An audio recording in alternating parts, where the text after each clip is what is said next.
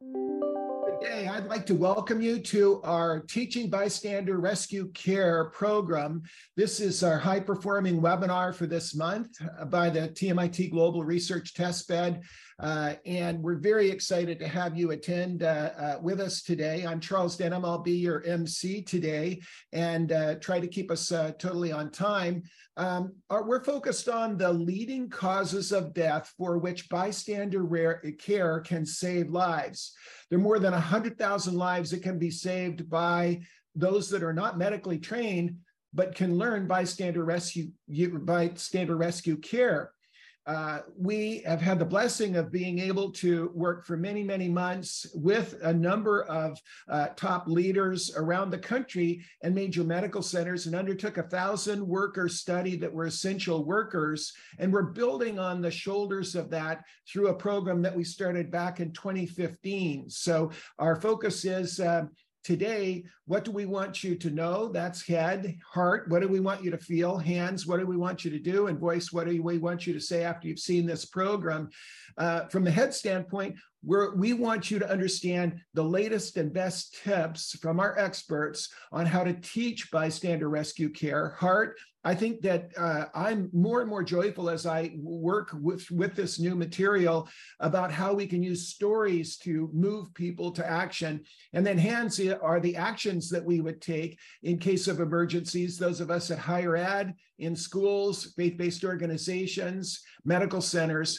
Um, and then voices, we want you to share with others the opportunity now, today is not a high level um, inspirational talk with only a few uh, topics. Uh, this is a deep dive on a grid that we are building out in very great detail on a number of these areas uh, for which we need bystander rescue care. We're going to take each one of the rows of sudden cardiac arrest, choking, anaphylaxis, drowning, poisoning, um, major trauma and bleeding, concussions, transportation accidents, and bullying. We will take those areas that we've been working on for the last, uh, uh, since 2015, actually, the last eight years, and focus on awareness, accountability, ability, and action, and focus on what students can do, educators, coaches, parents, and organizations. And so uh, we'll be making a, uh, taking a deep dive uh, on this. Uh, we're very blessed to have uh, uh, Jennifer Dingman, who will be with us. Uh, she, in case her internet uh, connection was not great, she recorded her open for us, and she'll be with us as a reactor as well. Jenny is a longstanding patient safety advocate. Uh, we're almost at 200 of months in a row that we've run these webinars. And for many of them, she was the opening speaker. We always try to have somebody representing a family, a patient family um, that will help us focus on what uh, we are to do. She's got kids, she's got kids that have been students. This is a, a major focus area for us. So we'll have Jenny open us. Thank you, Dr. Denham, for your kind introduction. Today's program is very, very important very important that we all know how to rescue somebody from dire straits and bad things when they happen. I'm very anxious to hear our speakers and all of the advice given here. I'd like to thank everyone for being here, and I'll turn it back over to you, Dr. Denham. Thank you. And we really appreciate Jenny. She is a winner of the 2018 uh, Pete Conrad Global Patient Safety Award, uh, uh, as is uh, Chief Adcox, who's one of our speakers today. We have a number of speakers. Some are recorded. Uh, some will be on our long version for the for the long-term uh, online content, on-demand content, and our podcast. others are live today. We're so blessed to have Randy Steiner, who's the emergency response leader for the University of California, Irvine, who we work very closely with, who we're undertaking R&D with, and who is also uh, an instructor of bystander rescue care, not only CPR, uh, but response to emergencies, and as well uh, is uh, also in, an instructor with uh, the American College of Surgeons with Stop the Bleed. We also have uh, Bill Adcox, who is the Chief Security Officer and Chief of Police of the Police Department at the University University of Texas MD Anderson Cancer Center, who will also be with us live today. And we have recordings of the other speakers that you see before you, including Dr. Greg Botz, who we recorded last night, who's in ICU. Every Thursday, he's in ICU, so we have to record him. And in our longer version, we will have Nanette Hausman, who is a champion of uh, saving the lives of our college students, Nicole Hughes, who is a mom of a medical family who lost her son to drowning at age four, Dr. Gladstone McDowell, who is who is a specialist of four specialties, now practicing pain management, but has been a urologic oncologist trained at the MD Anderson, where I, I trained in radiation oncology. He's a, a, urologic oncologist as well as pain management and anesthesia expert. Michael Dorn is the leading expert actually in schools, not only in the area of active shooter events, but other areas uh, of threats. Uh, Charlie Denham is uh, the leader of our student, high school, and college student team. He's also my son. He's also experienced three near death experiences in the subject matter areas that we're focused on today will be in recording, as will David Gunsfelder, who's on our uh, so, uh, young adult team addressing opioids. And then finally, uh, Mr. David Besch, who has been teaching our MedTech bystander rescue care program uh, since uh, 2015 and saved the first life. He learned a technique on a Thursday, and on this next Saturday, two days later, he saved a life. Um, for those of you that are, are online um, who are uh, live, but don't have the slides, go to www.safetyleaders.org and you'll be able to find us by clicking on the area in the upper right hand quadrant of the, of the, the web page. And for those of you that are in the podcast and would like access to the full videos to watch them or also uh, download other resources, and we'll be posting a number of articles as we move forward with the topics, you can go to www.safetyleaders.org and find the, today's webinar. I'm going to be really brief in my introductory remarks because we have a lot of a lot to cover, but our work work is uh, we started before COVID focusing on the emerging threats, emerging threats that are keeping our healthcare leaders up at night. But we've expanded this community of practice to focus on 30 topical areas uh, to higher education and to schools.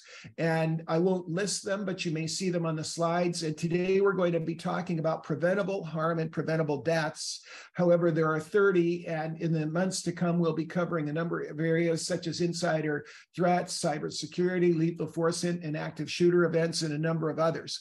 There's an introductory video at the at globalpatientsafetyforum.org that you'll be able to watch, and we won't uh, we won't take up your time today. We're also going to be more active on social media, uh, and our addresses uh, uh are will be in the slide deck we just want to uh, always set our course by stating that our purpose here is that we will measure our success by how we protect and enrich the lives of families, patients, and caregivers. And you'll see our closing slide is everyone is a patient and everyone can be a caregiver, and you don't need medical training to do that.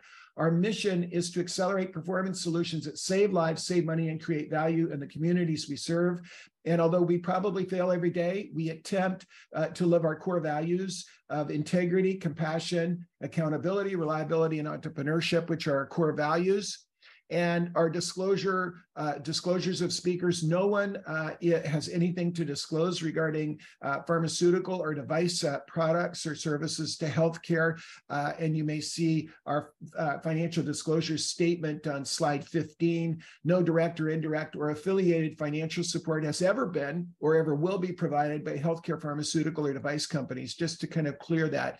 For those of you that haven't been with us before, um, over the years, we've worked on a number of projects and over that time have aggregated uh, approximately 3,100 hospitals and 3,000 communities for which we've been uh, serving in the area of patient safety and quality. And we've been just so blessed to have more than 500 subject matter experts who have all joined us, all contributed their time with no compensation uh, for the community. And um, we, uh, over the last um, 36 months, actually, or 35 months, we've been working in this area of the coronavirus with the community of practice. And you could go go on our website to see some of the work that we have undertaken, more than 30 90 minute programs, and we've served a number of the major medical centers and essential workers. And again, I, I, I will not uh, dwell on it.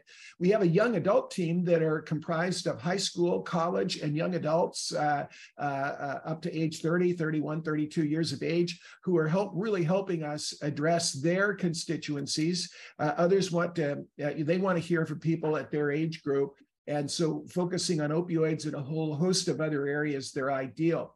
So our focus is on increasing the high performance safety zone of organizations, of our families, of our community by being able to address the threats, inside threats and outside threats. How do you do that? You reduce your vulnerability to those threats. So, as we focused on the 30 areas, approximately 30 areas uh, of emerging threats. One of them is a major area, and that's preventable death or injury of our students, our staff, uh, and our families. And so, over the last uh, months, uh, we've been focused on kind of uh, digging back into that after the COVID crisis. And the focus areas that you see on your screen now, and those on the on the um, podcast: cardiac arrest, choking and drowning, opioid overdose, anaphylaxis, which is life-threatening allergies, to uh, medications, insect bites, and food, major trauma, including uh, major bleeding and concussions, infection care, transportation accidents, and bullying. And we have uh, six articles that have been published in the Campus Safety Magazine, which you can download from our website, um, and two more in the pipeline, likely to be 10. So that brings us to the really dramatic uh, issue that we think is really important. Uh, for those that are listening, we have a very busy eye chart graphic, but it actually maps out the causes of unintentional death that were reported in 2016 from data that was from 2013 for, for everyone under age of one to plus 85 years of age.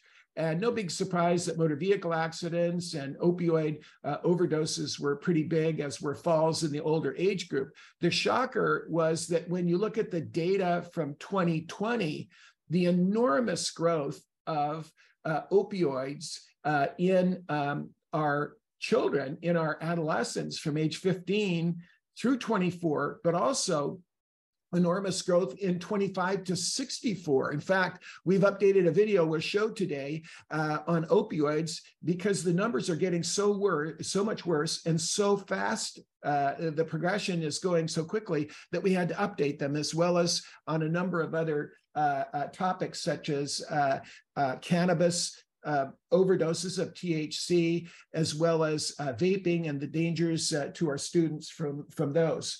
So I asked uh, Dr. Botz uh, to kind of open for us uh, regarding why this bystander care is so important. And he's in ICU today and recorded this last night. Dr. Botz, what's your call to action for those that we're trying to reach to learn how to properly teach bystander rescue care? Well, I think the overarching principle is that the techniques, the skills that we use in bystander rescue care are easy to teach to people from any background or any educational level. It's a it's a combination of teaching people how to recognize the problem and then what simple interventions to do to provide care until professional first responders arrive. Dr. Botz, you've shared with us the concept of deliberative practice. Do you want to describe that for us? Well, absolutely. Deliberate practice is a technique or an approach to education uh, to improve the retention and the ability to use those skills. We know in education that uh, depending on how you learn, um, the information or the skill may be perishable. It may last a couple of weeks or maybe a month or two, but not for a prolonged period of time unless you do it frequently.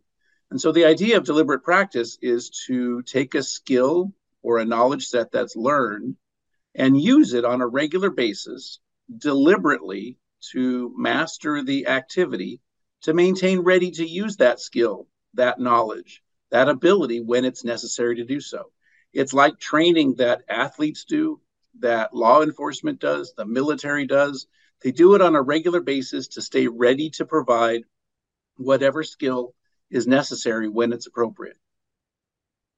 Dr. Botz, we talk about three minutes from drop to shock and three minutes from gunshot to stop the bleed. Your tips regarding how important it is to have rescue gear nearby. Well, it's certainly true that some of the major injuries, like active external bleeding or cardiac arrest, opiate overdose, anaphylaxis, are all time sensitive activities. Once the malady is recognized, it should be addressed immediately to try to reduce the likelihood of a bad outcome, death, or serious injury. And so, having the equipment that you need to provide that care nearby um, makes the likelihood that bystanders can provide the care that's needed uh, in a time that will offer the victim the best chance at a good outcome.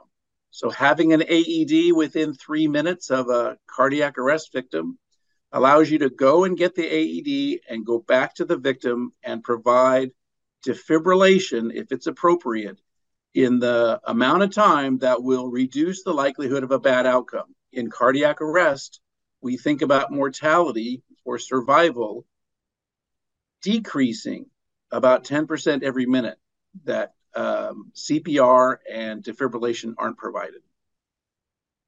Well, Dr. Botz, thank you for being our clinical lead and keeping us up on the ever changing science regarding uh, these critical care uh, concepts and skills in bystander rescue care because the science really is uh, evolving, isn't it? Well, that's for sure. You know, as we go forward, we learn more and more about these uh, threats to our kids, and we learn more and more about the science behind why they are so deadly. And we develop technologies or techniques that are more effective at managing or reversing these life threatening problems to avoid our kids from harm. Thank you, Dr. Botz. Thank you. So, Dr. Botz uh, has uh, been our clinical uh, champion. Dr. Botz is uh, not only a critical care, uh, board certified critical care doctor and anesthesiologist, He's also on faculty at Stanford uh, Medical School, as well as the University of Texas MD Anderson, and really takes care of the sickest patients that we have. The other thing to know about him is he also is a master trainer. He trains the instructors. He trained me as a CPR first aid instructor so that I was certified with the American Heart Association. He also is a trainer of those that uh, are involved in Stop the Bleed with the American College of Surgeons, and a number of us are certified uh, to do that. And we really, he's our go-to uh, on the much, uh, much of the updated information uh, that we share with you. He has helped synthesize and understand. So as, as we look, and those of you that are listening, as we look at the causes of death in the 15 to 24 age group, motor vehicle accidents actually uh, um, diminished to some degree within an, expansion of drugs and alcohol. And we also know that the second leading cause of death is drowning in children. And the first uh, cause of death or leading cause of death in children from one to four. Um, when we look at the 15 to 24 age group, and in our webinar last uh, last month, we covered uh, the adolescent brain and the the fact that the brain matures, especially the risk center um, matures in the brain about at about age 24, 25. Uh, we know that there are significant risks that are taken, and a lot of uh, our leaders that work in research in this area are saying that many of the accidents that occur uh, are really bad decisions. And if our adolescents think twice about the risk, they're less less likely to uh, make bad choices. What's even better is if we educate them to teach bystander rescue care and focus on the eight areas of cardiac arrest and poisoning from um, these substances that they're really exposed to, major bleeding that could be part of car accidents. Transportation includes e-bikes, and we're going to cover that today. Um, choking and drowning, and then anaphylaxis. And it's kind of shocking how many people don't have EpiPens with them.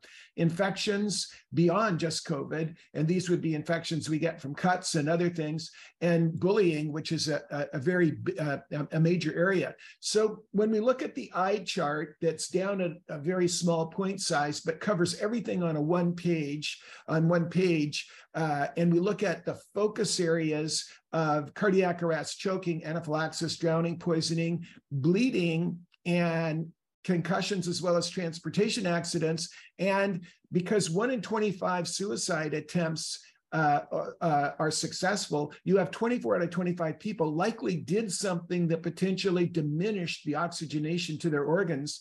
Virtually every one of the areas on our grid uh, applies to or is impacted by cardiac effectiveness, the ability to exchange oxygen with carbon dioxide in the lungs, uh, and deliver that oxygen to the brain. So when we worked, uh, we began working on our MedTech program since uh, what we wanted to do was get people up to speed very quickly on all of the areas simultaneously, not just CPR for heart, not just anaphylaxis with allergies, not just bleeding that surgeons would address.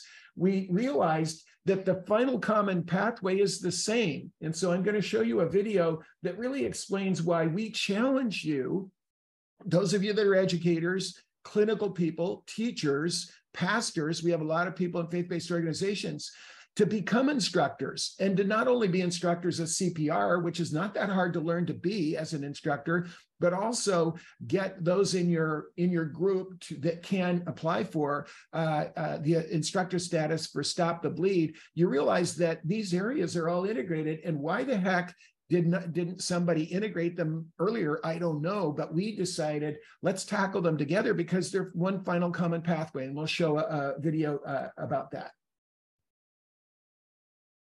we will address the key aspects of the cardiorespiratory system, the brain function, and the circulatory system to describe why bystander care is so vital to surviving sudden cardiac arrest, choking, and drowning.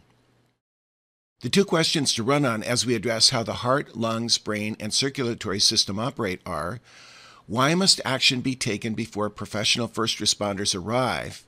And what is the final common pathway for harm when there is no bystander care? A hands only CPR training kiosk, just like this one, saved my life. In only a few minutes, someone just like you learned the valuable skill of hands only CPR. And I am here today because he took the time to stop and learn. Three days after Matt learned hands only CPR, I was on my college campus walking in a parking lot where I was struck by lightning. I went into cardiac arrest. I don't remember anything about the event. I just know I woke up in the hospital. On April 4th, 2015, I had a three hour layover at the Dallas Fort Worth International Airport. I saw this kiosk in the terminal, and I decided to give it a try. By the time I completed the training, I was confident that I had learned the proper way to do chest compressions. I'll never forget that day. I walked up to a crowd of people, and no one knew what to do. I found out later that people don't often perform CPR because they're afraid or don't know what to do. Someone asked if I knew CPR, and fortunately, I could say yes. It was a scary scene, but I recalled what I learned in the airport a few days earlier. Someone else had already called 911, so I put one hand in the center of Sean's chest and put my other hand on top of the first. I pushed down hard and fast until help arrived. I'm so glad he took the time to stop at that kiosk. My story would have turned out much differently if I did not get immediate, hands only CPR from Matt. A cardiac arrest outside the hospital can occur without warning. I certainly didn't think it would ever happen to me. But I'm so grateful the American Heart Association is making life saving education like this available to the public through the hands only CPR training kiosk. Take a few minutes to learn now. You could make a difference and save the life of a stranger or someone you love. Sudden cardiac arrest choking, and drowning are some of the most common high impact health hazard events you will ever encounter. All of them lead to harm through a final common pathway of starvation of oxygen to our vital organs through impact on the heart, lungs, circulation, and brain. Humans automatically breathe 12 to 20 times per minute around the clock. The vital respiratory system supplies life sustaining oxygen to our bodies and removes the waste product of carbon dioxide. Understanding the critical components of the respiratory system is key to performing the MedTech bystander care lifeline behaviors that can save lives. Respiration happens automatically. Every day, the body breathes about 20,000 times. By the time we reach 70 years of age, that's about 600 million breaths. All this breathing occurs through the respiratory system, including the nose, throat, voice box, windpipe, and lungs. The uppermost level of the respiratory system are the nostrils that bring air into the nose, where it's filtered, warmed, and moistened. Tiny hairs called cilia protect the nasal passageways and the other parts of the respiratory tract and filter out dust and other particles that enter the nose through the inspired air. Air can also be breathed in through the mouth. The two airways of the nose and mouth meet up in the pharynx, which is located at the back of the throat. The pharynx carries both food and air and is used for digestion and respiration. One path is for food, and this is called the esophagus, which leads to the stomach. The other side is for air, called the trachea. A small flap of tissue called the epiglottis covers the air only passage when we swallow. This stops food and liquid from going into the lungs.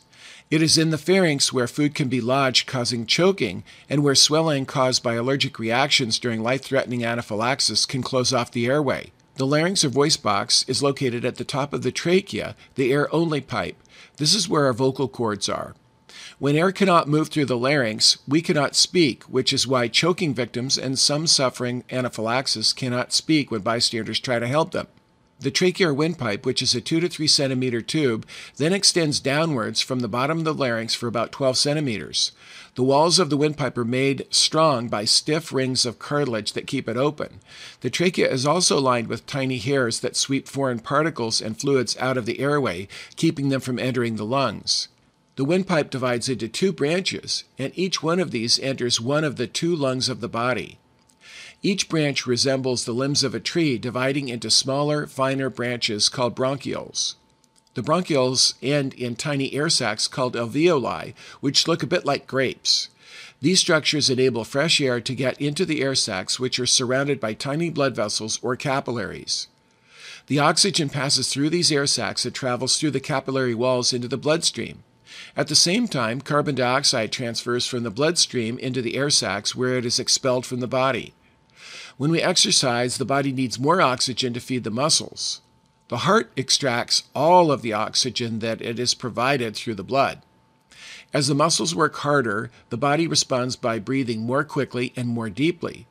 As the cells of the muscles use up more oxygen, the lungs have to work harder to keep up the supply. The respiratory system then speeds up to supply the body with the much needed oxygen and also gets rid of the carbon dioxide waste in the system. Over time, exercising also helps our chest cavity get bigger, which enables the body to increase the amount of air it takes in. More capillaries form around the air sacs so that the body gets better at swapping oxygen and carbon dioxide gases. The driving mechanism for respiration comes from an area of the brain that is susceptible to the impact of opioid overdoses. When an opioid overdose occurs, the heart may still beat for a time, however, the breathing may have stopped. In this scenario, patients need someone to breathe for them and the opioid reversal agent called Narcan. When bystanders and professional first responders perform rescue breathing during CPR, administer epinephrine through autoinjectors such as EpiPens to combat swelling from anaphylaxis, and use Narcan to reverse opioid overdoses, the goal is the same to make sure that the oxygen and carbon dioxide gas exchange occurs well enough to keep the patient alive. These lifeline behaviors are vital, life saving methods that can save lives before professional first responders arrive.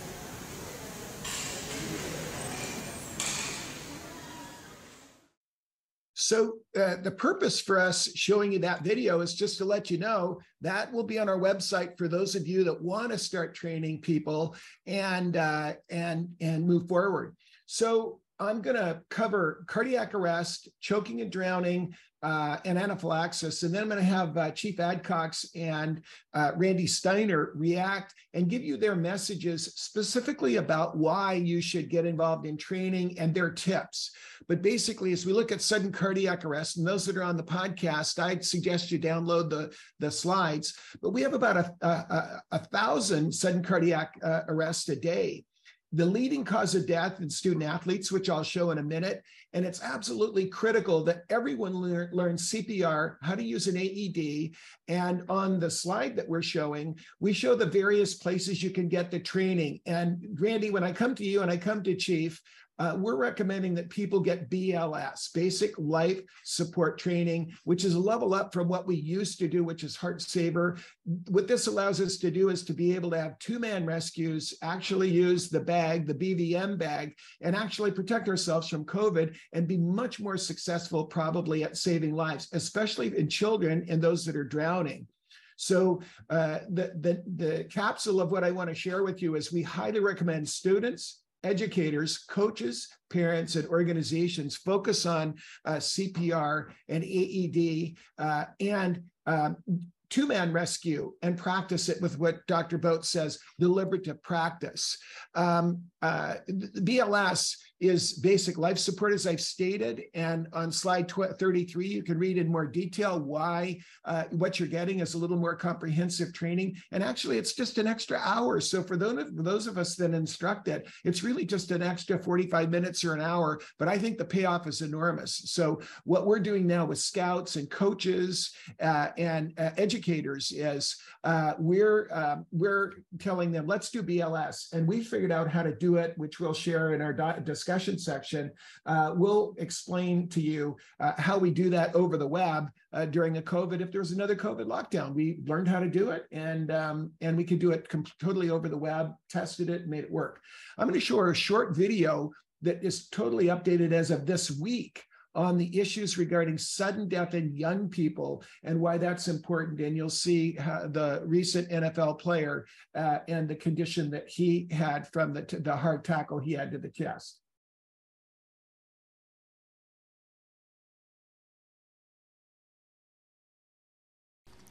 Most sudden cardiac deaths are in older adults, especially those with heart disease.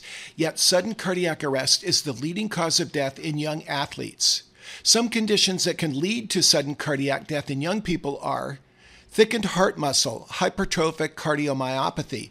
The most common cause is this genetic condition that causes the heart muscle to grow too thick. The thickening makes it hard for the heart to pump blood and can cause fast heartbeats.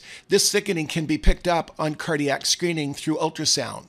Second are heart rhythm disorders. Long QT syndrome is a heart rhythm condition that can cause fast, chaotic heartbeats. It's linked to unexplained fainting. Other heart rhythm disorders can cause sudden cardiac death, including Brugada syndrome and Wolff Parkinson White syndrome. This can be picked up on cardiac screening through electrocardiograms. The third are caused by a blunt chest injury. A hard hit to the chest that causes sudden cardiac death is called commotio cordis, a blow to the chest that can trigger ventricular fibrillation if it strikes at a specific time in the signaling cycle. Commotio cordis is what happened to Damar Hamlin, who is very fortunate to have had CPR started immediately and to have the benefit of an automated external defibrillator to restart the heart. After tackling a Bengals wide receiver in the first quarter, Hamlin stood up and took a few steps before collapsing to the ground. And now another Bills player is down. Doctors from both teams and medics rushed the field, performing CPR for more than 10 minutes. This is the last thing you want to see. Players formed a wall around Hamlin as he was treated, many overcome with shock and emotion. Then the Bills knelt to the ground to pray as the ambulance drove off the field. Hamlin's mom came down from the stands to ride with him. The fourth cause can be a heart structure problem present at birth, a congenital heart defect. Some people are born with changes in the heart and blood vessels that can reduce blood flow and lead to sudden cardiac death. It's absolutely critical that we consider cardiac screening for our young athletes.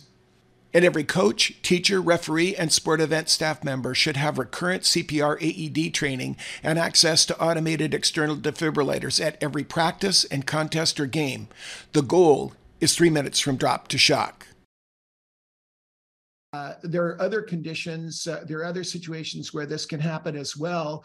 Uh, and uh, we've seen a lot of uh, a wonderful, a number of wonderful of wonderful rescues that have occurred with coaches and teachers and a number of folks that have been able to be available um, and so uh, as you uh, go ahead through the slides, uh, the slide deck has uh, all of the slides that we have in the video that uh, you heard. And again, we recommend uh, that you download those download those slides. The key is to be able to have three minutes from drop to shock uh, and as Dr. Botz said, every minute that passes, that survival drops 10%. And another thing people don't realize is that your, your future survival may not be very nice. You may have neurologic deficits and problems there. So our next topic, and again, I'm going to cover uh, choking and anaphylaxis as well before we have our reactors, because they're, they're really, they're kind of a, they should be trained together. And they, the final common pathway is that oxygen to the brain. We have about 13 uh, deaths per day. Uh, the Heimlich maneuver, developed by Dr. Heimlich in the 70s, is attributed is attributed to have saved at least 100,000 lives, maybe 250,000 lives. Uh, everyone should learn to recognize choking. It's not just knowing to how to give five back blows and then give abdominal thrusts, but it's recognizing when someone is choking.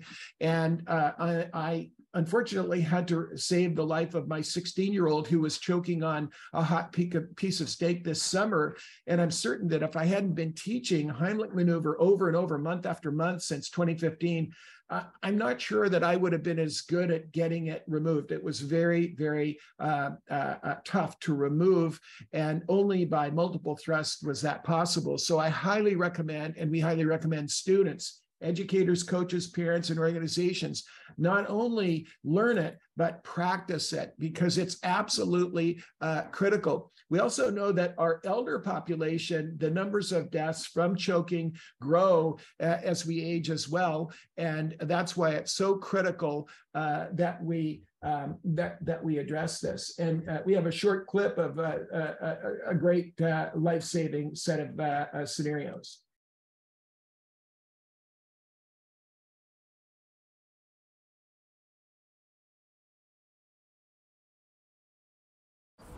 Somebody can die, and I knew he would be able to help. Chick-fil-A employee Hunter Harris is often the guy his coworkers go to for help. His title, after all, is team leader. But on Saturday, his coworkers came to him with a difficult task, saving a man's life. I was up here doing my job, and uh, and our dining room lady, lady Anita came up to me with urgency and said that there's a man choking in the dining room in this surveillance video, you can see that man getting up from his seat, clearly in need of help. The customer sitting next to him gets up and jumps into action. She was trying really hard, but I think he was maybe too heavy or something. So I ran over there to call Hunter, and he immediately came over here to help. Within seconds, Harris went from team leader to lifesaver. I stepped in, I took care of him, I did what I could do and, and it all worked out. I just made sure that he was okay. Uh, we got him a fresh meal, and then he just went on his way. Harris's dad, Jamie, who also happens to be the owner of this franchise, says his son's actions don't surprise him. His character should jump in and help when help is needed, and it just you could see that it was natural for him. So very proud of that. I told him he's a hero. Harris's coworker, Anita Duran, says she immediately thought of him because he saved somebody else before here. So will you do it again? Without a doubt.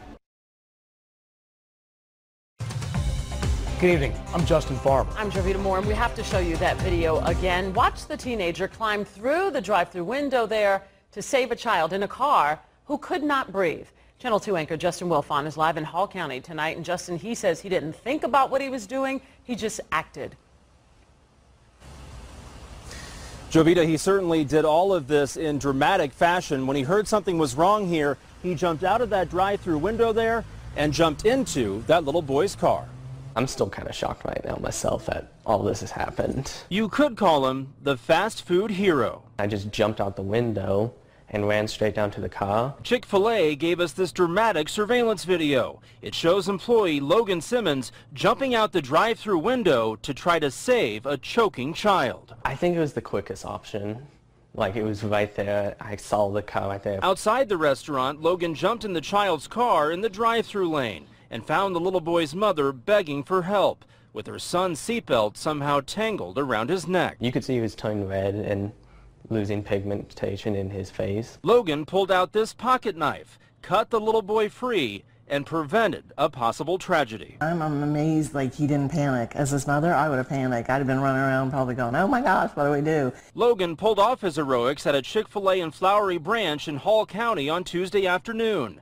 And just an hour later, the little boy's mother called Logan and thanked him for saving her son's life. I do feel like a hero.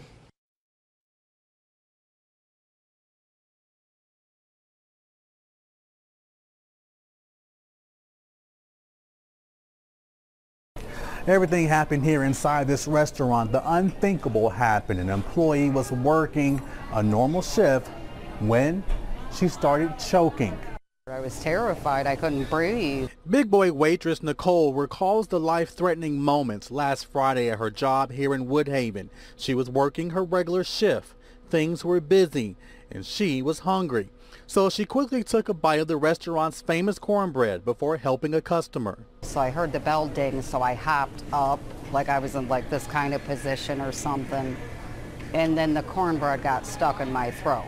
And she started choking. I couldn't talk. I couldn't anything. The video then shows Nicole trying to get her co-worker Shirley attention, waving and punching her several times. You can see Nicole putting her hands up in the air, walking around, anything to just breathe. And then she gave me the Heimlich maneuver. Wouldn't come out. There was an officer somewhere in the restaurant, and he came up and gave me the Heimlich maneuver about, I don't know, seven times maybe. Local 4 learned he's a Michigan State trooper and was inside the restaurant eating. The video shows him patting Nicole on the back, trying to get the cornbread to come out. Restaurant owner Habib Babden says everything happened so fast, but so slow at the same time. I, I was I was freaking out. I mean, you know, something like that. It could. Uh, it was crazy. Minutes later, paramedics arrived, but the Heimlich maneuver from both Shirley and Trooper Mark Adams worked. But when asked, would she eat another piece of cornbread? Yeah, it's good cornbread. It wasn't dry. Yeah, I love the cornbread. Just take your time. Yeah, I'll sit down and eat it like you're supposed to.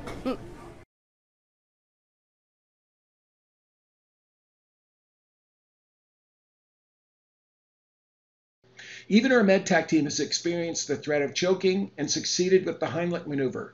Just a few feet away from the bystander rescue care station Charlie Denham, our co-founder, installed as his Eagle project, he choked on a hot piece of steak at a fellowship barbecue with his buddies. Had I not been practicing and teaching the Heimlich maneuver so frequently, I'm not sure I would have been able to dislodge that piece of steak and I would have lost my precious son. When something is lodged in someone's throat, the natural response is to cough. If the person is coughing forcefully, he's getting air. Encourage him to keep coughing. If a conscious adult or child can no longer cough, speak, or breathe, he may be choking. Have someone call for help and obtain consent. A conscious adult or child who has a completely blocked airway needs immediate care. Using more than one technique is often necessary to dislodge an object and clear a person's airway. A combination of five back blows, followed by five abdominal thrusts, provides an effective way to clear the airway obstruction. To avoid injury, never give actual back blows or abdominal thrusts to someone who is not choking. These techniques are simulated for training purposes. Provide support by placing one arm diagonally across the chest. Bend the person forward at the waist so his upper airway is at least parallel to the ground. This will help ensure that the object will not go back down the person's throat. Using the heel of your other hand, give five firm back blows between the shoulder blades. If the five back blows do not clear the airway, give five abdominal thrusts. Standing behind the person, use one or two fingers of one hand to find the navel. Make a fist with your other hand and place the thumb side of your fist just above the navel, in the middle of the person's abdomen. Grab that fist with your other hand. Give five quick upward thrusts. Continue to give five back blows and five abdominal thrusts until the object is dislodged, the person can cough forcefully, speak or breathe, or the person becomes unconscious. If the person becomes unconscious, gently lower him to the ground, protecting his head on the way down. You may need to kneel behind a child to give effective back blows and abdominal thrusts. Do not use as much force with a child. we've shown this video in our prior program regarding choking, uh, and we do so to remind everyone that it's absolutely critical uh, that in our vehicles that now we have the ability to cut seat belts. Uh, uh I had the, an experience this last year where I had to uh, pull a lady out of a car, uh, a car accident. Uh, car was burning, couldn't get under the side airbag, and had her seatbelt been locked, uh, I would not have been able to cut that. And so I went through our cars and have added to our emergency kits, both in the consoles and in our emergency kits, uh, a, a, safety cutter to cut the, the seatbelt. And, and uh, uh when we get to you, Randy will ask you to maybe comment on that. Finally, uh, so we keep our pace up, we want to address anaphylaxis. And we'll have longer videotapes for those that want to watch our extended play on these topics. But we want to bring up some of the most recent information that's available to us. And anaphylaxis is the life threatening reaction to med- medications, insects, or food. Two deaths a day, 2% of our population is at risk uh, in at least 25% of our people, they don't know that they were allergic. And we're going to show a little bit of data here in just a minute of the latest data on how frequently we have children in school and we have people in the community without EpiPens. But we want to draw your attention to the organization called FARE, the Food Allergy Anaphylaxis Emergency care plan you see uh, there uh, is from this organization, FARE, that is really focused on food allergies. Um, they have done a great job of uh, coming up with an individual, and you can download these. You'll be able to download these, from our website, but you'll be able to uh, uh, you'll be able to see um, what could be filled out on an individual, a person uh, that can be um, uh, where this can be used. We're going to show a short clip on anaphylaxis to remind you what the process is and also let you know that you can use these videos in your teaching. We're, we're hopeful that you'll be interested in using these videos for your teaching. Another critical area is life threatening allergies to food, medicines, or insect bites. One in 20 people are at risk for this condition called anaphylaxis, whether they know it or not. One in four life threatening allergic events at schools occurs in children whose families had no knowledge of their allergy and are not prepared. Not everyone carries or knows how to use an EpiPen. It is all about awareness, access, and use. Being aware of those who need EpiPens, access to them, and knowing how to use them when such an event occurs. This will save lives. We don't normally think about bees or bites be being potentially life threatening conditions. But sometimes severe allergic reactions can occur. What we really want to look for is if somebody's mouth is swelling, their tongue becomes swollen, or if they're having trouble breathing. This means that you need to seek medical attention rapidly. I do want to highlight to everyone what happens during an anaphylactic reaction because there is a difference between just a, a localized allergen or allergic reaction and true anaphylactic shock. This word is key because your body literally goes into shock when you have one of these reactions. Now, it can happen with foods, medications, it can also happen with insect stings, with a bee sting, for instance. Because what happens is when you're exposed to this allergen, whichever one it may or may not be, your body responds to it. This allergen, your body recognizes it as a foreign invader. It attaches to these antibodies, and what happens is these mast cells degranulate all this histamine. Now, if that histamine is just local, you might get a little local reaction. You might get a little bit of hives on your skin. But unfortunately, what can happen when it comes to anaphylaxis is within minutes of exposure to an allergen, food allergies, for instance, an anaphylactic reaction can occur where you get swelling of the mouth, swelling of the tongue and lips called angioedema. You can actually get constriction of your airways, making breathing more difficult. Your airways may constrict, but what happens is your blood vessels may dilate and you'll have a systemic drop in your blood pressure. As all these things happen together, if you do not respond, you can die.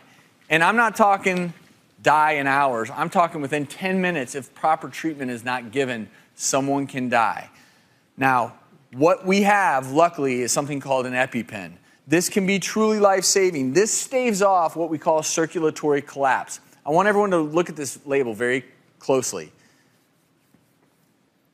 All you have to do is read. It's, it's quite simple. You're going to pull off the, the safety release, okay? And then you want to put it into a bigger muscle. So the thigh tends to be a very good spot for that. And literally, you're just going to auto inject into the thigh, hold it for 10 seconds, and then you're going to want to call 911 and get help because without this, and I have to ask the two of you, uh, I'm assuming that your friends, you've taught your friends how to use this? Yeah, most of my friends know how to use it. Because what you're going to see is if your friend, if it's, you know, if your friend has anaphylaxis, they're going to have potentially difficulty breathing. You're going to see potential swelling of the lips and tongue. But if they look in extremis, like that, that model over there, that's time. That's yeah. when it's time to grab the EpiPen. So uh, we really believe it's critically important that we get an update on this. And most of us are familiar with the EpiPen and how to use it. What we're not familiar with is the fact that many of the students and our young people are not carrying them with them. And I won't read each of our slides, but it's shocking to find out how many need a second dose 16 to 36%. Almost a third of those at risk don't carry auto injectors, those that know that they're at risk. And then we've got another group that don't even know that they're at risk that haven't had an experience. 10% of auto injectors are expired. And in a, a, recent paper in the Journal of Allergy and, and Clinical Immunology, um, 82% of respondents didn't carry two EpiPens, thinking, well, they'd leave one at another location just in case. But now we know that uh, that, and in this study, half needed a second dose. So the takeaway: you need to carry two. We need to have two at school. We need to have two in our emergency care kits. We need to have two uh, wherever we're going to have them because um, it's going to be critical. And one out of three children had no EpiPen at school. So it's important to realize. And then I think one of the most important things that we can do is be ready, call 911 first, immediately call 911 and call out, does anyone have an EpiPen? The student may have one, but not two, and you may need two to save that child's life. And, and finally, and we won't play the video which we've previously played, but we have two videos on drowning uh, and an interview of Nicole Hughes for our longer version on the website. You may watch it and hear how many drownings are occurring now with parents jumping in to save their children's lives and have a dual drowning, which is so sad. Also, the latest recommendations are we don't let kids get even beyond the, the extent of our reach. We really need to realize that kids can drown in little puddles of water and uh, how critical it is to stay home safe. We're focused on a, a, Surf Safe, Surf Great program and teaching lifeguards as well on a, a number of the key issues. And Randy, I'll come to you uh, um, uh, and uh, Chief Adcox. But as we look at drowning, reach, throw, row, go uh, are what we teach in scouts, which is reach the person, don't get in the water, throw something with a, a line first, if you have to, then row out to them. And finally, and lastly, you might go. And the drowning chain of survival, it's absolutely critical to follow these uh, principles. And we'll have this available for you on our website. But I think the really important thing as we look at this, it's a major cause of, uh, uh, of death in our families. And Randy, as we look at drowning victims and we look at children, rescue breaths are critical. So I guess my point that I want to, to make here uh, and I'll uh, stop sharing and come back to uh, first you, Chief Adcox, with your um, recommendations regarding uh, law enforcement and why, as community leaders, you're so ideal to be teaching these things. And with inst- master instructors like Dr. Botz teaching us how to be instructors, you don't have to be a doctor or a nurse to teach CPR. You can be a law enforcement officer and then the other thing is, uh, Randy, you're a leader at uh, higher education. It turns out that the studies show that that the best instructors are not doctors or nurses; they're teachers. So teachers are actually more effective at teaching CPR. A study from Germany uh, demonstrated that. But uh, we'll come to you, Chief. Your message to law enforcement, your pitch to law enforcement officers and those in security uh, uh, uh, about training each other, but maybe helping in the community, so they're because they're so trusted. Well, thank you very much, Dr. Denham, and, and this is so critical. Just just the to learn those techniques so you can save a fellow human being is very critical. Uh, law enforcement, we we have to go beyond stop the bleed. We think about those types of injuries uh, but the bottom line is, is that almost all the law enforcement agencies now of, of, accreditation are those that are very progressive are carrying Narcan. Most of them are carrying at least two doses. As you know, the new uh, opiates, uh, the fentanyl and so forth that are hitting the streets are just, I mean, wickedly strong and they're taking the lives of so many thousands of our, of our community members. So we carry those. We've, we've had several saves here in the Texas Medical Center by our officers by administering Narcan. Um, you know, we've we've had many many saves with with uh, administering CPR. So being able to train our personnel on on all the different med tech uh, issues where where you can basically be involved with all eight of the uh, most common preventable uh, deaths is critical. And so I highly recommend it. In fact, I think we're a little bit we would be wrong in not pursuing this. And, and not only that, but spreading it. Get it to every bystander. Get it out to everybody making sure that this is important to all of us.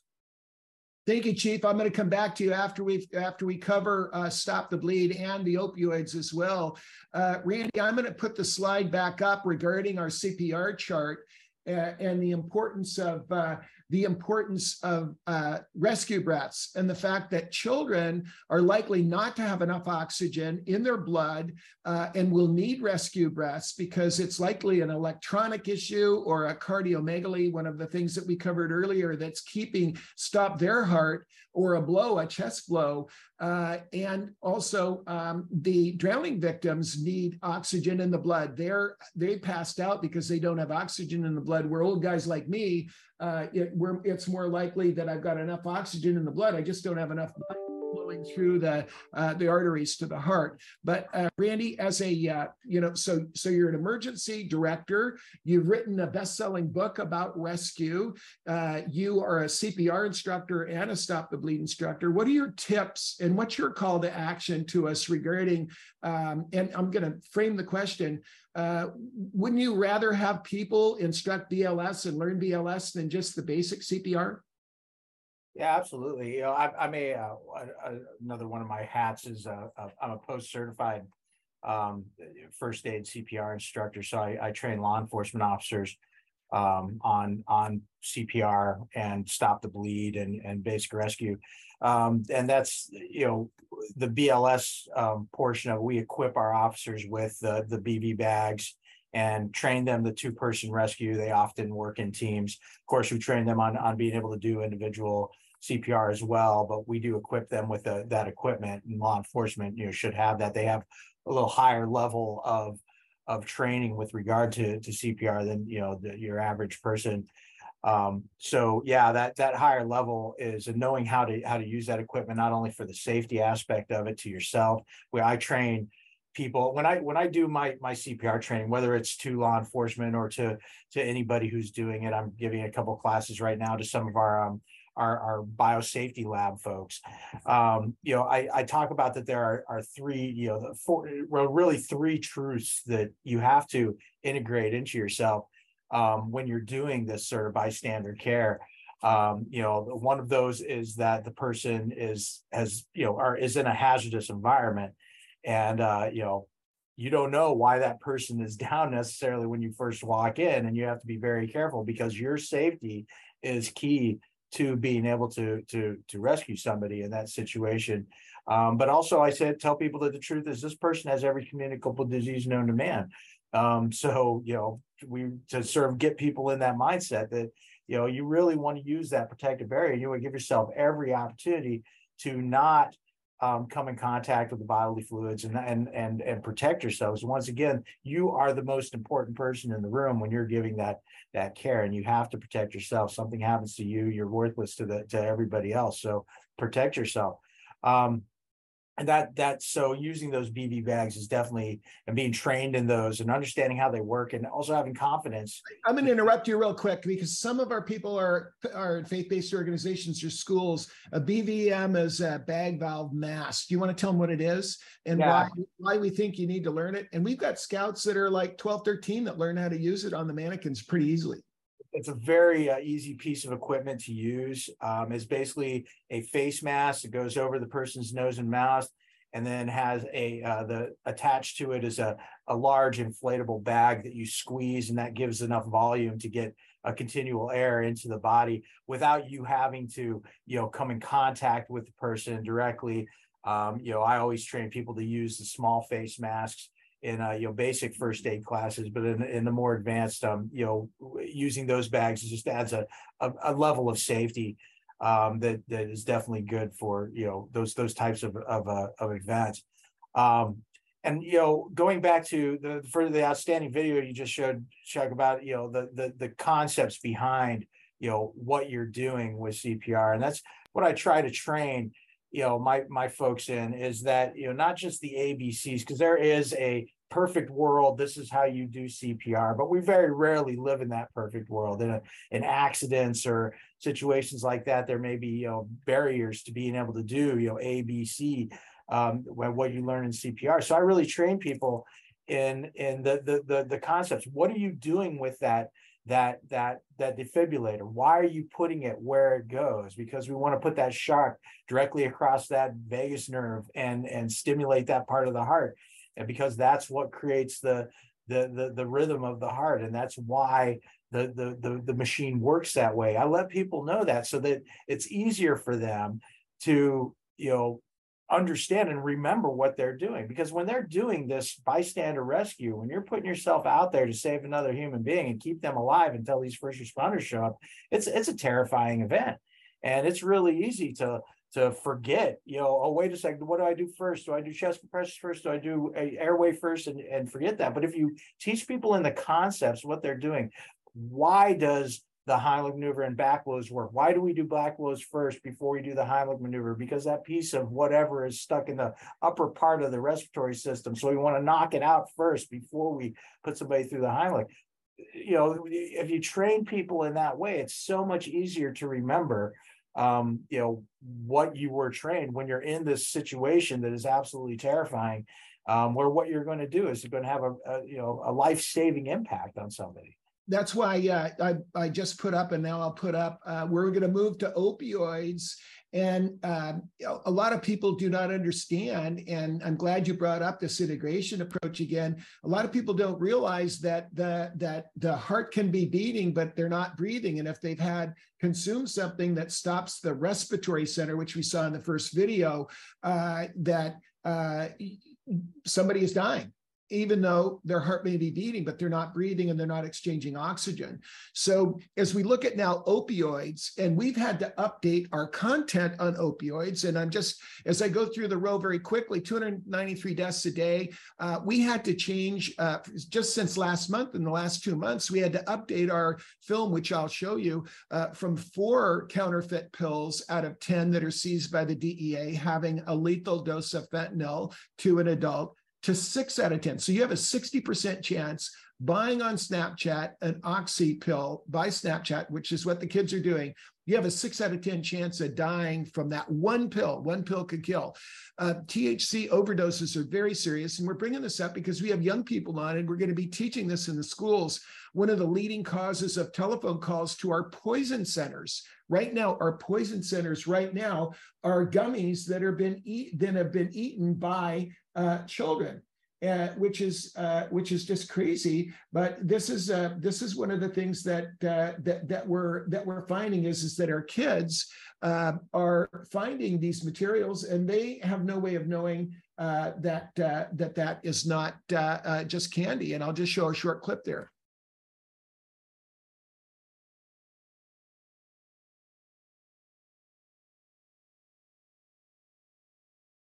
I want to turn now to a CBS News investigation into the spike in edible marijuana overdoses among children. That's right, gummies and other sweets containing a potent ingredient meant for adults are sending kids to emergency rooms in record numbers. Here's CBS's Jeff Pegues. Last month, Elizabeth Berry felt helpless as it became clear something was very wrong with her 21-month-old son, Oliver. When I laid him down in his crib, he kind of went rigid and started shaking and crying. Within an hour, he was in the hospital, and doctors determined that he had THC in his system, the chemical in marijuana that gives users a high. Oliver had managed to open this tin containing edible cannabis gummies that Elizabeth used to help her sleep. To him, it looked like candy. As a parent, what is going through your mind when you found out that he had eaten 15 gummies? My first thought was, I did this to him. You know, this is my fault. The number of children 12 and under who've ingested THC edibles at home jumped from 132 in 2016 to almost 2,500 last year. Those requiring medical care jumped astronomically too. Dr. Brian Schultz was part of the team at Children's National Hospital in Washington that treated Oliver. If you're going to use these substances, um, just realize that they look very attractive to kids. They're oftentimes packaged in uh, tins or other packages that look very attractive to kids. One, two, three. Oliver made a full recovery. He's back to his old self. Mom Elizabeth is not. What's terrifying is I know that if he found the gummies again, he would eat them again. So, uh, and, and, this uh, this uh, news uh, article was actually uh, uh, not even this year. So when we look at the opioids, THC, and the overdoses from vaping, it's staggering. We've updated our video, and I'm just going to watch the time here today so we get uh, allow our speakers to kind of respond. But on our longer version, we will show the entire opioid video, uh, which we showed in our last webinar last uh, last month, addressing this challenge. But this is uh, absolute crisis proportions. Where I live in Orange County, California, we've had brothers and sisters dying that were that were graduate graduate at a graduation party, and they were not part of the drug culture. They just took one thing, one pill did kill. Uh, my pastor had to officiate a, a, dual funeral of a boyfriend girlfriend here in Orange County. And actually, older people, uh, not just kids, uh, if you look at the deaths from opioids, you look at our, our workforce 25 to 65, an enormous exploding number of uh, potential uh, uh, deaths there. So we're really looking at just a major challenge. So the DEA One Pill Could Kill campaign was saying four out of 10 pills were lethal, and we had to change our videotape to six out of 10 pills are lethal. Um, in 2022, and this is the latest data, in 2022, more than 50 million fake pills laced with uh, fe- uh, often laced with fentanyl were seized and enough to actually kill everybody in america we're doing a film uh, uh with our young people called one pill did kill to tell these stories um, we will, what I'll do to allow uh, Chief Adcox and uh, Randy Steiner to uh, actually give us their tips on uh, on uh, emergency preparedness and law enforcement. And uh, Randy, as both a CPR and a first aid and a stop the bleed instructor, we won't show that video. For the long version, it will be shown. Uh, uh, and for those of you that would like to have two hours of, uh, of continuing education, you can submit your paperwork. Those that want 90 minutes will finish on time today. let's move to major trauma and bleeding. So major trauma and the major area of trauma is uh, bleeding. 14 deaths per hour from motor, motor vehicle accidents. We uh, and from uh, major bleeding. Uh, the graphic you see uh, before you in the center of the screen actually was from uh, a report by International uh, Academy of Sciences, and uh, one of our favorite leaders in the patient safety movement, Dr. Don Berwick, chaired it. The, the challenges that we face with uh, major trauma and bleeding and with the active shooter events have not dissipated, but our techniques have improved dramatically, which is really um, exciting uh, that we do have the Stop the Bleed program. So, my pitch today, when we talk about head, heart, hands, voice, what do we want you to know? It is not that hard to become an instructor. Uh, anyone that is an EMT, a lifeguard, a first responder, even a part-time first responder at a church. Uh, we've been able to help them get uh, certified as uh, as instructors. The website is easy to use. What I did was pulled off of because I'm an instructor, um, uh, pulled off of the instructors uh, section where the the latest slides. They're very simple. They're very straightforward. But I think we have some pretty good tips that Randy and I and uh, Chief Adcox will share with you regarding teaching it for those of you that are Stop the Bleed instructors. And Randy also, uh, uh, as we build our Stop the Bleed kits, we've been doing, we've built hundreds of them now. It's far less expensive to build them yourself. And I know, Randy, you're building hundreds of them for the University of California, but we're not going to go through our goal is not to teach you how to teach stop the bleed today it's to challenge you to say this is not that hard to learn lots of great videos we have a ton of uh, resources that we can provide you and the latest uh, uh, work has uh, been really great. The other thing that I will share with you is that what I did, and I'm a physician and biomedical engineer, but I went to four other courses, and three of them were maybe not that great. I think they could have been much better. Um, but the one that I took, Randy, at your institution at UCI with the trauma team was absolutely fabulous, and we brought them out to our schools. And uh, it really, really turned out to be a, a terrific experience. What I'm going to do before I go back to Chief Adcox and, and Randy, though, is we want to cover concussions. We've added concussions and vaping to our program, and we didn't cover vaping today because of length, but in our deep dive on opioids, we're covering vaping and these unregulated substances that are harming our, our young people and our adults as well as concussions. And the key issue about concussions is that um, that things are changing pretty dramatically, and uh, uh, even as recent as the bowl games.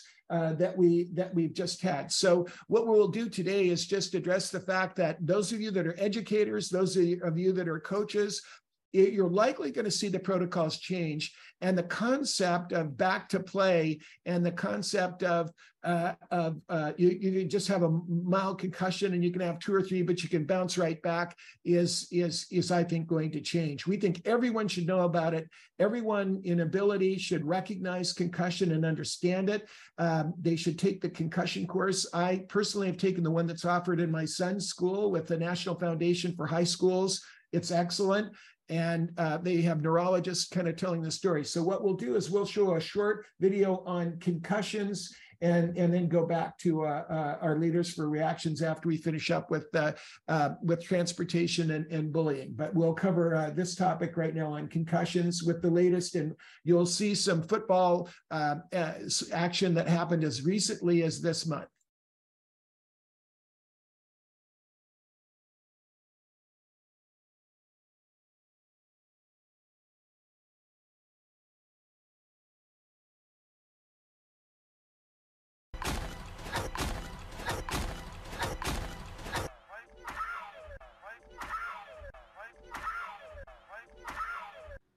Concussions have been a major focus area in American football for years. However, even in 2022, we have a lot more to learn about traumatic head injury, whether in sports, motor vehicle accidents, or falls. This morning, the NFL and Players Union agreeing to tighten the rules dictating when a player must come out of a game after taking a hit to the head. On Sunday, Dolphins backup quarterback Teddy Bridgewater tackled on his very first snap of the game, the team pulling him out per the new concussion guidelines. Those guidelines in place because of this hit to Dolphins starting quarterback Tua Tagovailoa less than two weeks ago. Sacked, his head hitting the ground, his fingers spread wide and frozen in front of his face. It's a neurological response to head trauma. Just four days earlier, taking this hit. Oh, he's woozy. Stumbling as he got up. The team saying it was a back injury and that Tagovailoa passed the concussion protocols, so he was set back in a few snaps later. An investigation finding while concussion protocols as written at the time were followed, the outcome is not what was intended when the protocols were drafted. The league and Players Association now agreeing if a player has an abnormality of balance, stability, or motor coordination or dysfunctional speech, he will be prohibited from returning to the game. Even in the 2023 Cotton Bowl game between Tulane and USC, major head-to-head impact occurred. On the slant, caught Deuce Watts, and a big hit. Afterwards, both of them are down. Although concussions are often associated with males and American football, they're occurring across all sports and genders. I received the puck, I looked up, and I got hit. I was going up for the rebound, and another one of my teammates was coming down from jumping and elbowed me in the head. A concussion is a metabolic event in the brain, and it changes your cognitive processing. I have one concussion on file. Do I believe I probably had more? Yeah. I couldn't see straight, and I fell over. She kicked the ball, and I immediately knew to turn around. If it hit me in the face, it probably would have broken my nose.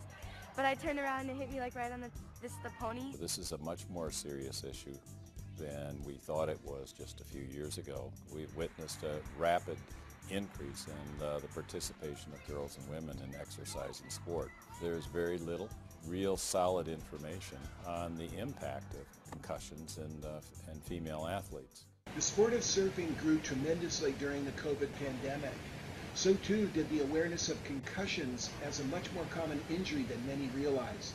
Whether a big wave surfer dealing with enormous wave forces and reefs, or crowded surf breaks where collisions with other surfers and their boards is much more common, or even surfing smaller waves with beach breaks where surfers can catch a fin or hit a floor of sand that can be as solid as concrete, concussions are happening very frequently. Fellow surfers or lifeguards have to act within seconds as surfers with head injuries frequently drown. The motion picture Concussion, based on the story told in the book League of Denial and the documentary of the same name, have helped us understand the long term consequences of concussions. This is a game of awareness. It is a game of desire. That's why we have the three whistle drill. Let's go! When I blow this whistle three times, you seek out a teammate, any teammate. You make collision. You be physical. You be violent. Bring it in here. Let's go. Bring it in. The only way you're to get this player's hands off you, you grab by his throat and you squeeze. You choke him until shit runs down his leg. You understand me? Oh, and Jack getting the guy. Jack, Jack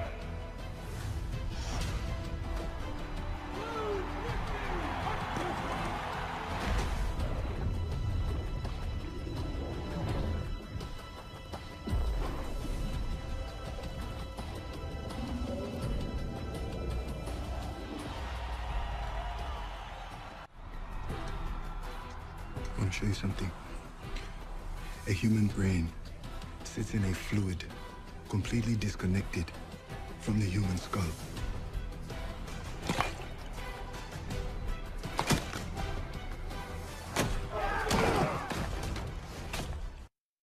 I'm really wondering where this stops. I'm really wondering if every single football player doesn't have this.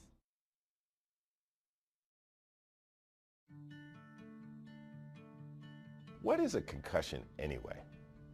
Well, it's sort of like your brain getting shocked with a stun gun. It doesn't cause any damage that you can see with the plain x-ray or even a, a, CT scan of the head, but there's some changes that occur. Think of it like pulling a muscle. You've pulled your brain muscle. So people may say, I'm dizzy, I see spots, I have a headache, they may even vomit. When you have sort of those behavioral things that have occurred, you have to think concussion first. What are the five things you think about when you think about concussion? And whether it's a child or an adult, you need to recognize it. The second thing is that child or adult needs to be pulled out of that activity. The third thing is you need to get checked out. There's sideline tests. There are other maneuvers that you can do to figure out if somebody has really been concussed. And the fourth thing is monitor the resolution. So either sitting in an office, sitting on the sideline, quickly get it done. And then the last thing is seek medical attention.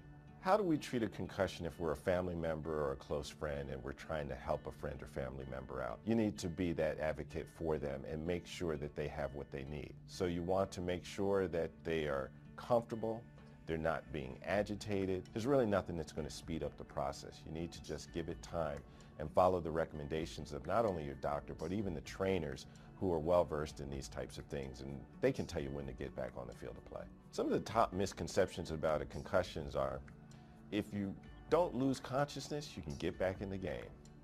If you don't lose consciousness, you can go back to the job site. If you get hit again with the same or even less of a pressure, your mind may take it even worse. The brain is primed to react more violently to that second hit. I think you need to understand that and make sure that you're out of that activity.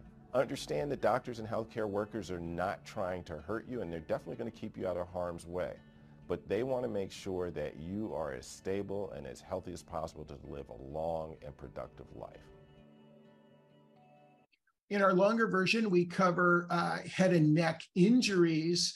And for time today, we'll, we'll uh, move from concussions, uh, address transportation accidents as well, uh, because so many of them actually um, include uh, head injuries, especially in our with our e-bikes. And uh, in our last webinar, we showed a number of videos. We won't show any today for time, but we showed the distraction, the impact of distraction on our teen drivers.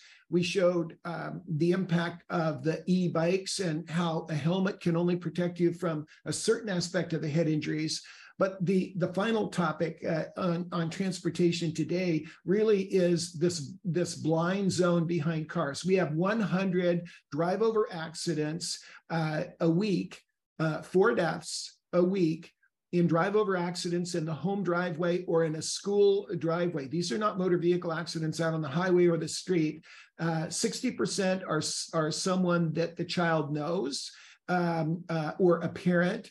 And the bye bye syndrome is often used. Uh, where the kids want to say bye bye or say hi, and the parents don't see them in the front or the back of the car. When we teach our MedTech program, we can hide anywhere between 10 and 16 kids behind an SUV. Um, even with a backup camera, you can hide quite a few of them. So we always say before you turn the key, make, make sure that you can see, and we cover those. Uh, distractions are key in our uh, in the in the younger age group, uh, and the e-skateboards, uh, the e-bikes, uh, uh, we've got just exploding numbers in terms of uh, uh people that are harmed. And that's why, Randy, as we kind of talk about um, the issue, this issue, and teaching this issue, it's critical that people understand what to do at the scene of an accident when something like that happens. And you alluded to the concept of scene safety. Um, however, let me just cover right now so we can come back for our discussion. Um, our final topic is bullying. And uh, we have some graphics on the on the screen today. Social Dilemma is a, a film we highly recommend. It really is explaining why we have so many adolescents, especially young women, showing up in the emergency department with suicide attempt and depression.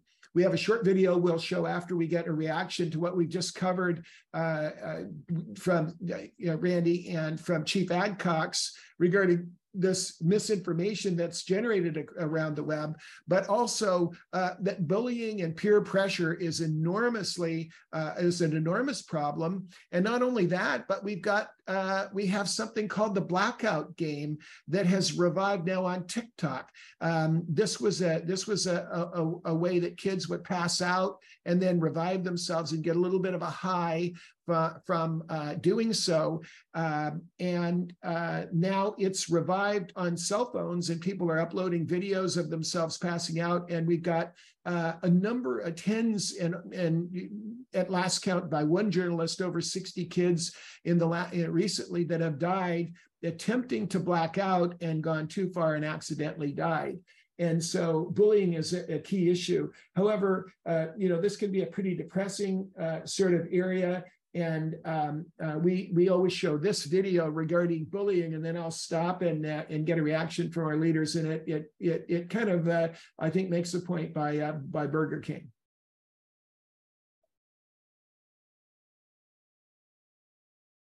Scrawny, chubby, short. queer. Getting caught up in bullying, it's so easy because you're just glad that you're not being bullied. It's been hard for me to stand up for other people because I feel like I'm already a target. It's just easier to do nothing.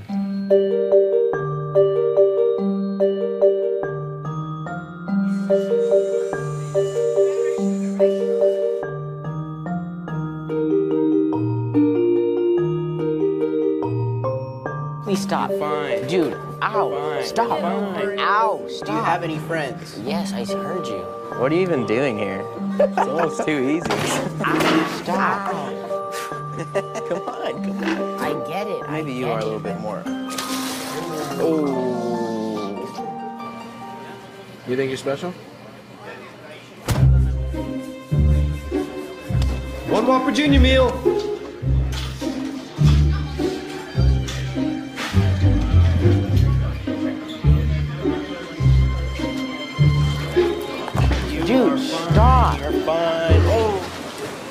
Just opened it up and it's all smashed. Did you order bullied or unbullied? Bullied or unbullied? Yeah. Do you have a manager that I can speak to? Because that doesn't even make Yeah. any sense. Hi, your manager. Hi, how's it going? I was given this. Did you bully this burger? Well, yeah. This is a defenseless Whopper Junior. It can't defend itself. I don't mean anything by it. It's just for it's laughs. just for laughs. Just give me my burger, man. What the is going on here? What are you? Is there something wrong with you? Because that's clearly what happened. Can't be serious. Had you seen me bullying this burger, would you have stood up and said something? Yeah. It's good to know.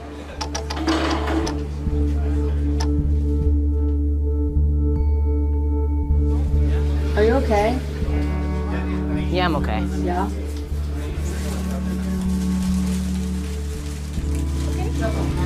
What's your name? Uh, Reed. Hi, Reese. We're just having fun. You having fun? He's not having fun. So therefore, I think you guys should just leave him alone. See you later. This feels better to me. Have you ever been like messed with before? Oh my god. Like the ideal world is where if somebody else sees like something weird happening, that they'll come over and be like, "Hey, this is not okay." Yeah. To feel defenseless, that's that's the one of the worst things in the world. Chelsea came and she would just tell them that it's not okay because it isn't. Something I'll never forget is my friend standing up for me. I've been that kid, so if I see it, I'm gonna I'm gonna do something about it. And I hope there's more people out there like that. Uh, Chief Adcox, uh, your thoughts of uh, anything, any highlights of what you would like us to focus on? Again, our audience, we're making the pitch to everybody and anybody to become a bystander care rescue trainer and that families, teachers, coaches get in the game. This stuff is not that hard to learn. And especially if we have these visual assets that we're going to provide for them. Well, we don't really have, we, take two days to go through just so much stuff that has to be talked about in terms of each one of these eight causes. Uh, but I do want to talk a little bit about the bullying because it seems like eh, people say, well, that's kind of a different point. Well, it really isn't. And uh, particularly with our adolescents that do not have life skills, that don't understand things. And you saw in that clip how bad it was. I will tell you that I've had family members that, that, that that are bullying as we speak. Uh, but we've had, we've had some people even here in the Texas Medical Center.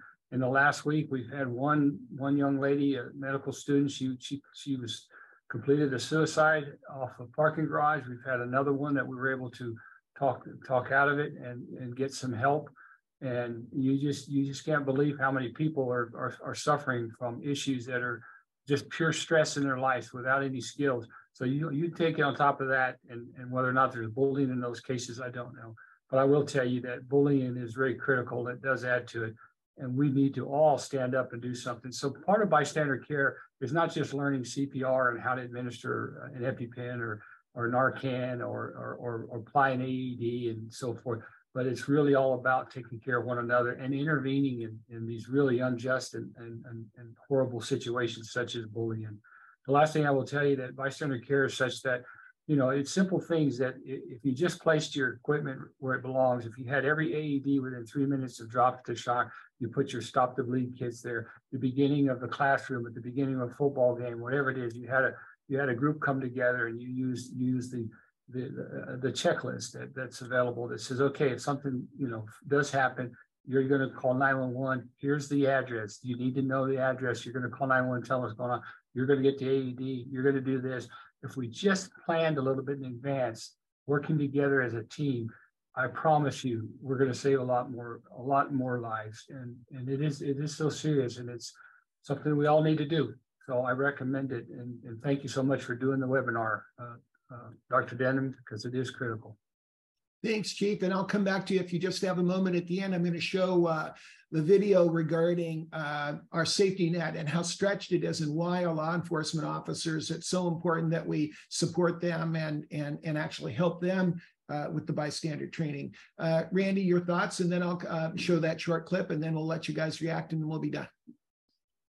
Uh, first, I just want to emphasize to everybody, um, you know, the importance of it, of the bystander care concept. You know, I always tell, uh, you know, my students in CPR that, you know, it's you have the you know you're you're there to await the first responders but you're there before the first responders. That makes you a primary responder.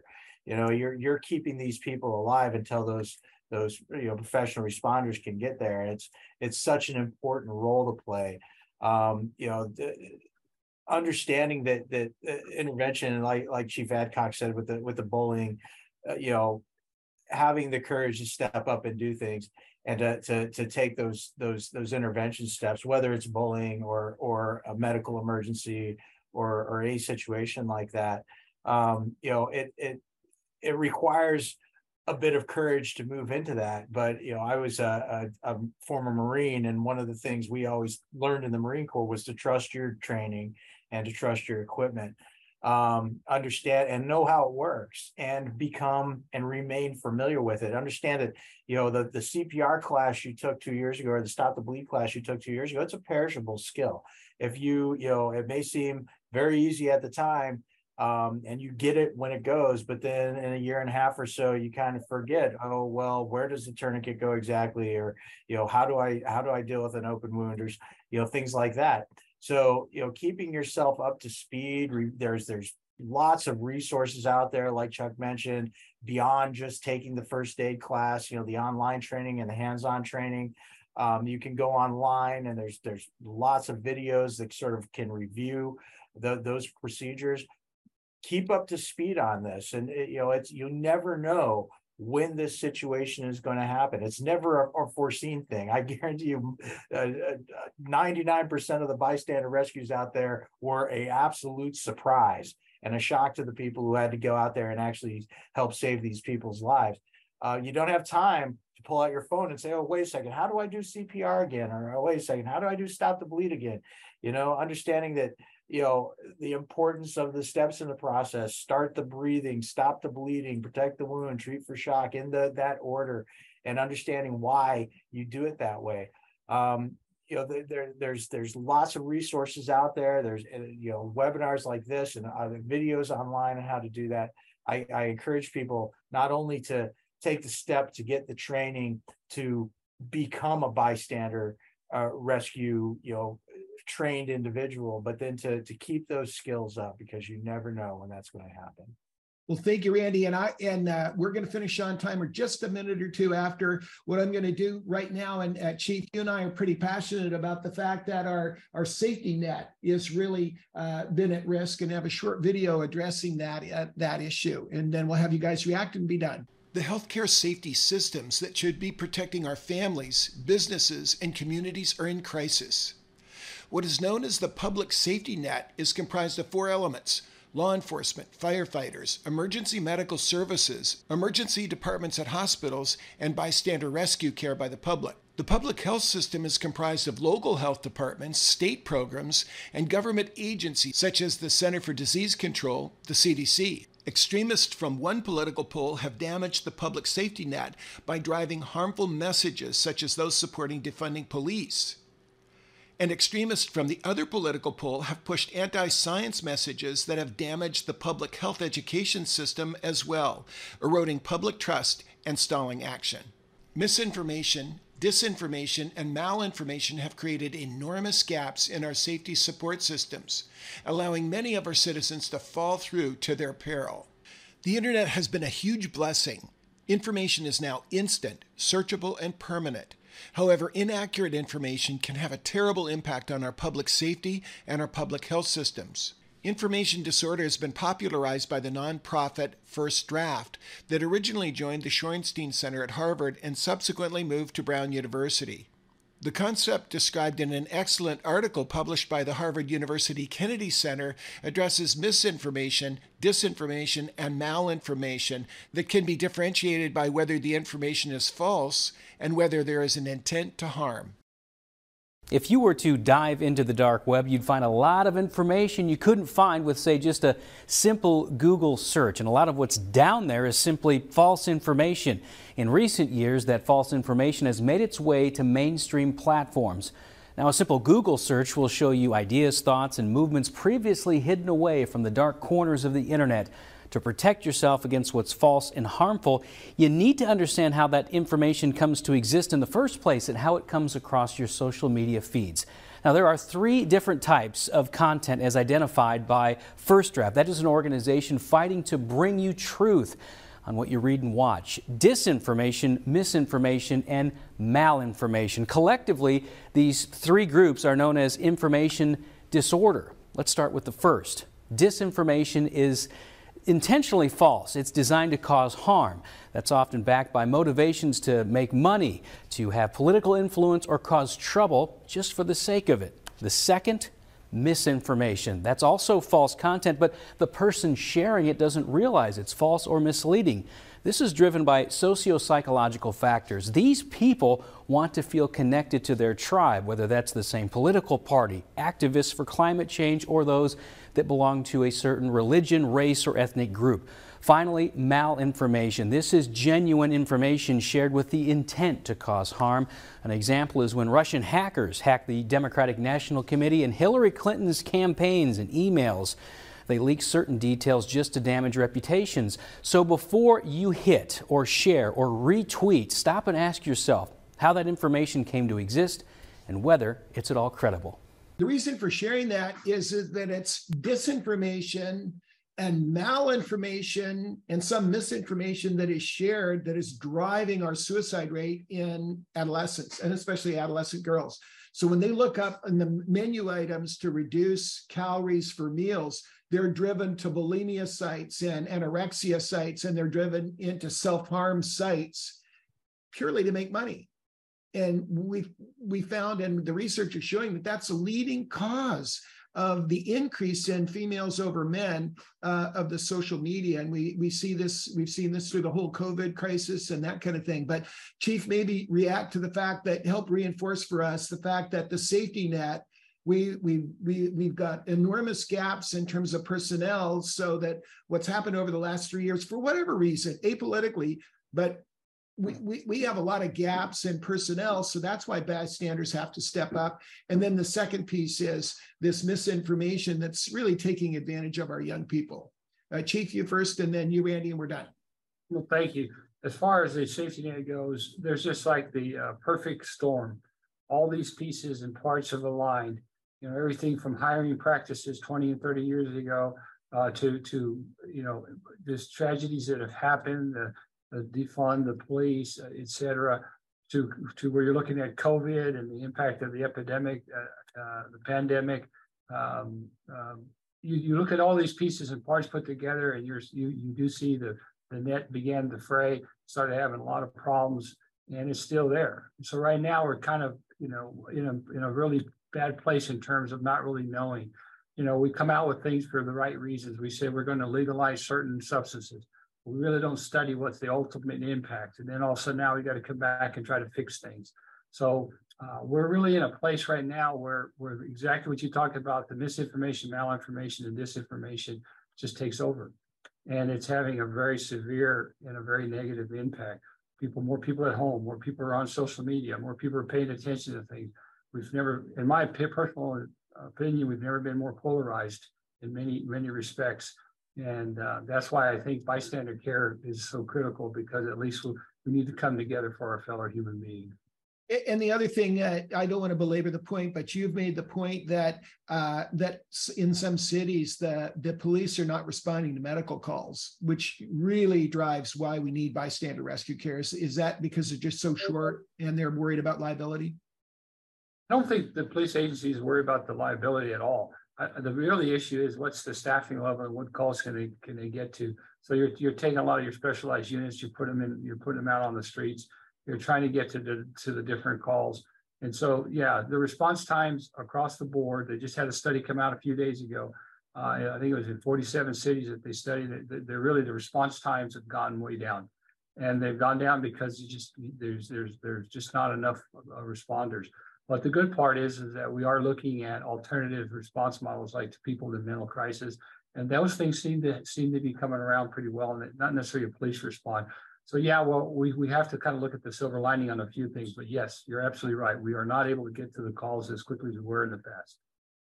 Great, great. So Randy, last word. Thank you so much, Chief, and thank you for being such a great uh, threat safety scientist and helping lead the way for us. We really appreciate it. Randy, final word, and then we'll go to uh, to Jenny, who will close for us. That's very very quickly. It's just you know with the, the the challenges that exist in the safety method, you know, there's also the potential for the opportunities there, and you know, for people to, you know, particularly young people, to look at the field such as law enforcement and first responder uh, type jobs, um, you know, as a career potential choice. But you know, the the the the probably the biggest challenge is is the the the dilemma of social media and the misinformation that's there, and that so many people especially younger people you know their their lives are just uh, revolve around you know what's happening and that screen in front of them and it's so easy to get sucked into that and to get sucked into the mis- misinformation and go down the rabbit holes and get stuck in the echo chambers and all those other uh, euphemisms that deal with you know the the the the harm that social media can cause um, there's misinformation out there. There's people who are going to take advantage of other people. There's people who are going to take advantage of the fact that there's no accountability behind the username that they put out there. And they say and do whatever they want online. Um, the voices of reason, whatever those are, have to be louder, and we have to always, you know, give our our young people you know the the knowledge that there's opportunities outside. What happened the real world is out there. It's away from that screen. And you know that's where the importance of bystander rescue comes in. That's where the importance of of people being trained in these these issues to to bolster up the public safety net. Um you know that's where that happens. And you know continually encourage these people to go out and and, and get out in the, world and and and you know see things from beyond the echo chamber of the of the the internet. Um, we just they're loud, but we the we just have to be louder. Well, thank you, Andy. I really appreciate it. We thank you for your steadfast support uh, and what you're doing at UCI to lead the way and maybe become one of our leading and safest uh, universities, along with uh, where Chief is at University of Texas. We really appreciate it. So we'll close now uh, with um, uh, with uh, Jenny Dingman, again, our patient advocate and the voice of the patient. I'd like to thank everybody for being here today. There was so much great information, life saving information. I encourage each and every one of you to please invite your friends, neighbors, colleagues, and family members to come to the next webinar or listen to our recording. Looking forward to next month's program and thank you all for coming and God bless. So we want to thank all of you for joining us uh, today. Um, as always, we like to say that we want to fight the good fight. Uh, we want to finish the race and we want to keep the faith um, because everyone um, is a patient and everyone can be a caregiver. And we thank you all and we'll see you next month.